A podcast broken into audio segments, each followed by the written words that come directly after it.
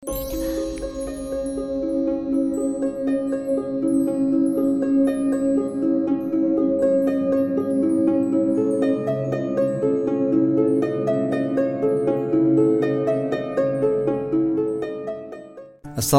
warahmatullahi wabarakatuh. Salam sejahtera untuk kita semuanya. Kembali lagi saya Denny dari Rumah Horor Indonesia Akan membacakan sebuah cerita misis buat kalian Dan cerita ini ada tulisan dari Wakid Abdul Rohim Di akun Facebook Ryu Takumi Judul cerita kita hari ini adalah Gadis Kecil dan Boneka Beruang Begini kisahnya aura di sekitar jalan menuju kos tempatku tinggal sekarang memang terasa agak berbeda.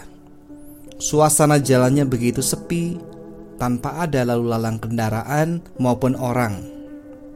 Dan di pinggir jalan tumbuh pohon-pohon besar yang menambah aura mistis sehingga begitu kental. Apalagi sekarang sudah hampir jam 12 malam harus kulewati jalan itu seorang diri karena ada tugas kuliah yang harus aku selesaikan malam itu juga di kampus tadi. Sehingga aku harus menyusuri jalan ini di malam hari. Ini pertama kalinya aku melewati jalan itu di malam hari. Tak pernah kusangka akan seperti ini rasanya. Terus jalan, memandang ke depan tanpa menoleh-noleh. Itulah yang aku lakukan demi mengurangi rasa takut yang mulai aku rasakan. Tapi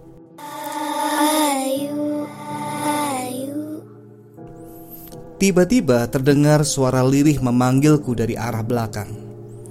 Rasa takutku seolah menyebar ke seluruh tubuh. Siapa itu? Kataku sambil menoleh ke belakang. Yang ternyata tidak ada siapa-siapa. Pikiranku mulai melayang ke mana-mana tanpa otakku bisa mengontrolnya. Tapi aku coba untuk bersikap tenang sambil meneruskan jalanku seperti tidak terjadi apa-apa walau rasanya ada yang sedang mengawasiku dari belakang.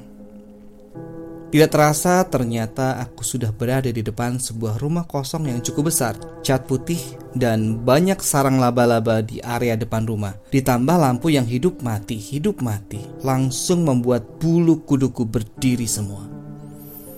Menurut kabar burung yang aku dengar, dulu ada seorang anak perempuan yang membunuh ayah dan ibunya sendiri di waktu tidur dengan cara menusuknya menggunakan pisau dapur berkali-kali. Dan kemudian anak itu menggantung dirinya sendiri di depan mayat ayah dan ibunya setelah melakukan semuanya itu. Ayo, tolong. Kini suara itu terdengar di dalam rumah angker itu. Seketika itu pula tanganku mulai gemetaran tak terkendali.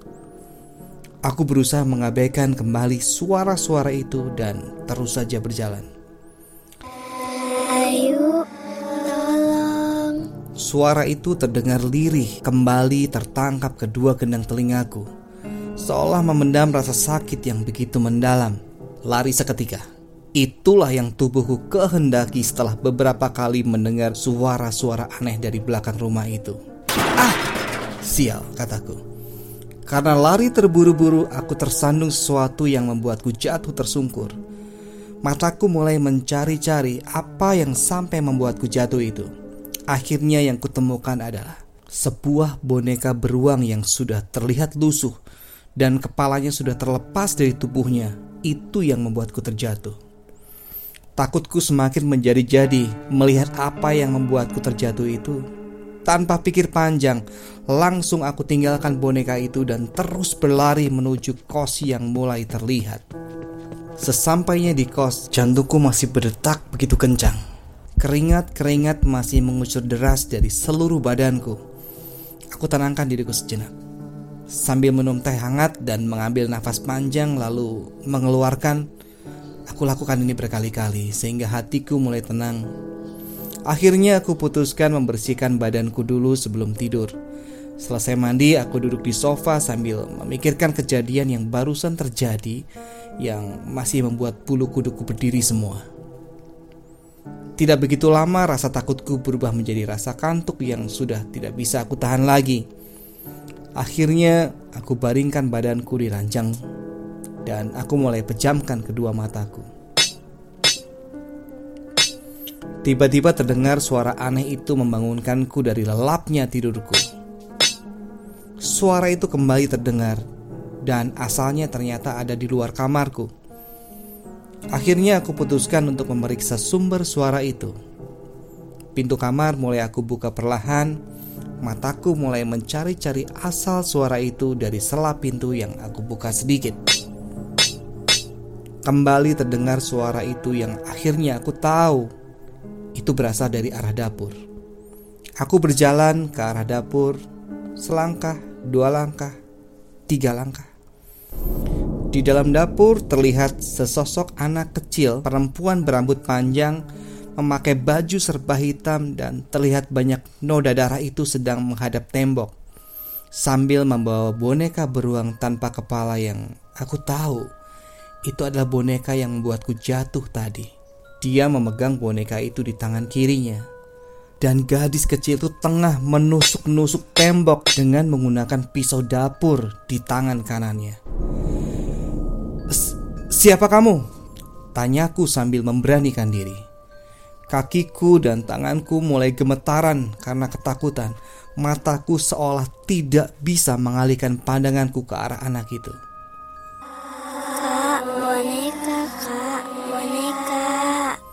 Anak perempuan itu menjawab sambil menatap ke arahku. Dengan sekuat tenaga, aku berusaha menggerakkan kakiku yang masih gemetaran itu masuk ke dalam kamar meninggalkan anak itu. Tapi seolah tak percaya, anak itu sudah ada di dalam kamarku, berdiri di atas tempat tidurku sambil tersenyum menakutkan. Kedua matanya menatap tajam ke arahku. Kembali anak perempuan itu menanyakan boneka. Mulutku sudah tidak sanggup berkata-kata. Air mata mengalir dari kedua bola mataku. Tanganku mencoba meraih daun pintu, tapi ternyata pintu itu terkunci. Anak perempuan itu mulai mendekat ke arahku. Yang bisa aku lakukan hanyalah terduduk di lantai sambil menangis menatapnya. Anak itu menanyakan kembali bonekanya sambil mengarahkan mata pisau dapur yang ada di tangan kanannya ke leherku. Dingin mulai terasa di sekujur tubuhku. Kulihat darah sudah membanjiri lantai kamarku dan tiba-tiba saja semua menjadi gelap. Oke teman-teman itu tadi cerita mengenai hantu kecil ya dengan boneka beruangnya. Semoga itu bisa menghibur kalian. Sampai ketemu lagi di cerita berikutnya. Waalaikumsalam warahmatullahi wabarakatuh.